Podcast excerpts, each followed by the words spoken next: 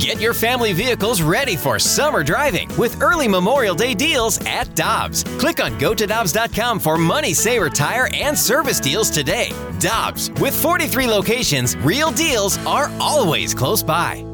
Another day is here, and you're ready for it. What to wear? Check. Breakfast, lunch, and dinner? Check. Planning for what's next and how to save for it?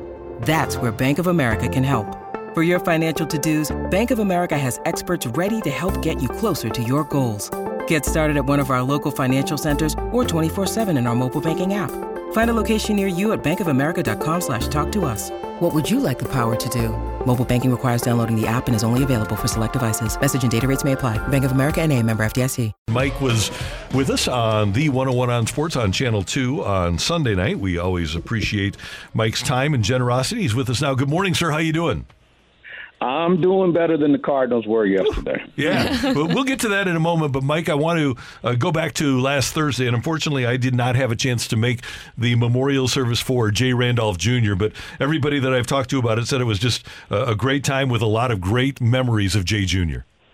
Yeah, it was. Uh, it was a special night. Uh, a lot of laughing, a lot of crying, but um, you know, it, it was our chance to all get together and honor one of our great friends and uh, just glad to be there. I know there were a lot of people. They, had listeners there and people that worked there, and you know all the people who started with Jay back when we were at KASP. I mean, it was a it was a litany of, of, of who's who as far as I was concerned, and uh, I always think about him, especially this time of the year when the golf season is in full swing. And, you know, he'd always tell me you got to keep an eye on this guy or this guy's a scrub or whatever. But uh, yeah, he he he may be gone, but he won't be forgotten.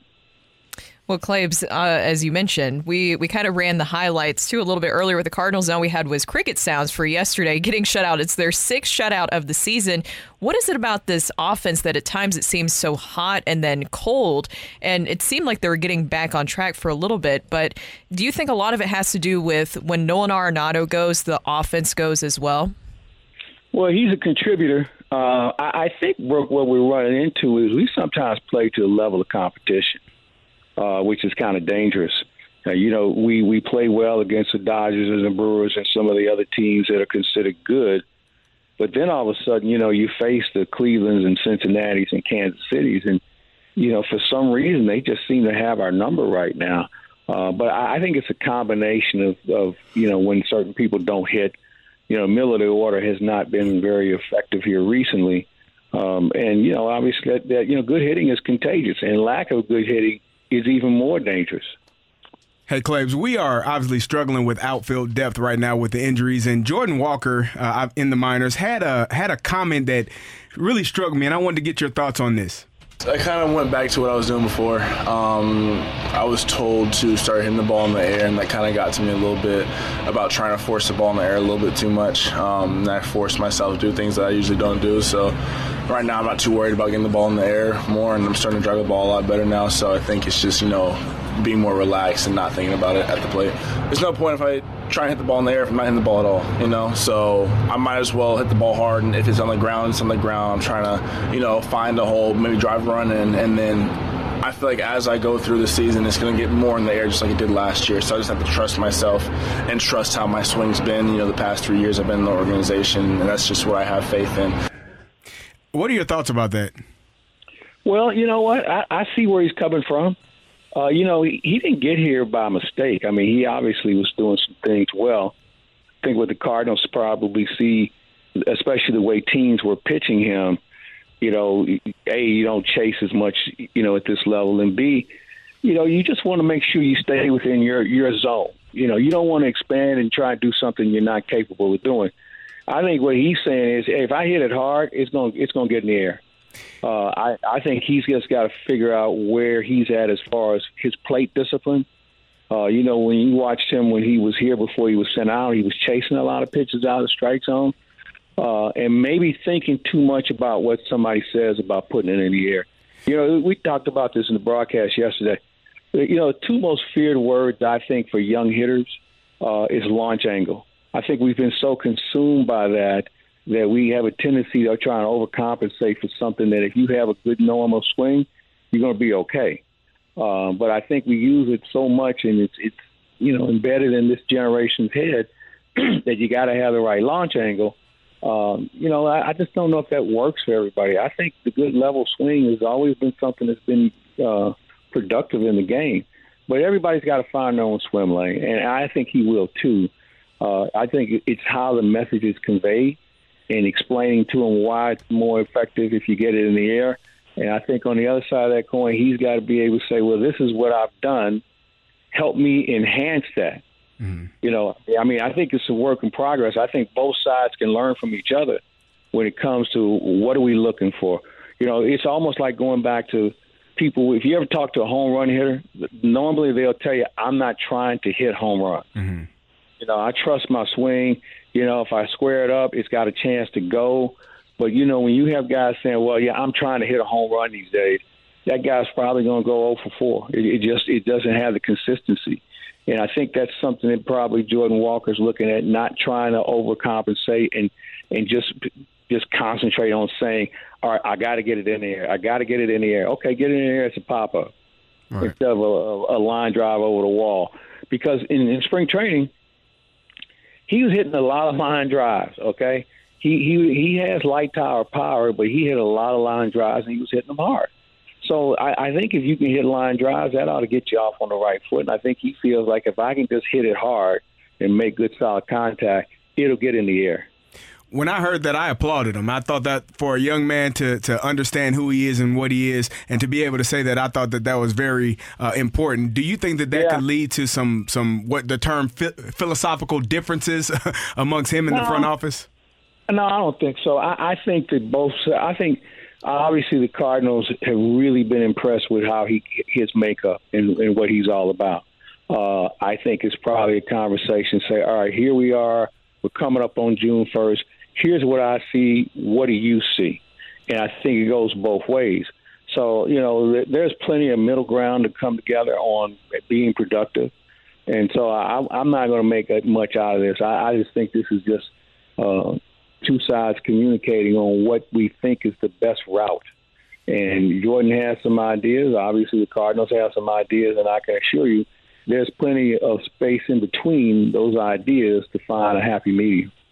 Hey, Mike, how would a, uh, a young Mike Claiborne have liked a uh, Stanley Cup final where you're traveling between Miami and Vegas for a week and a half? Oh my goodness!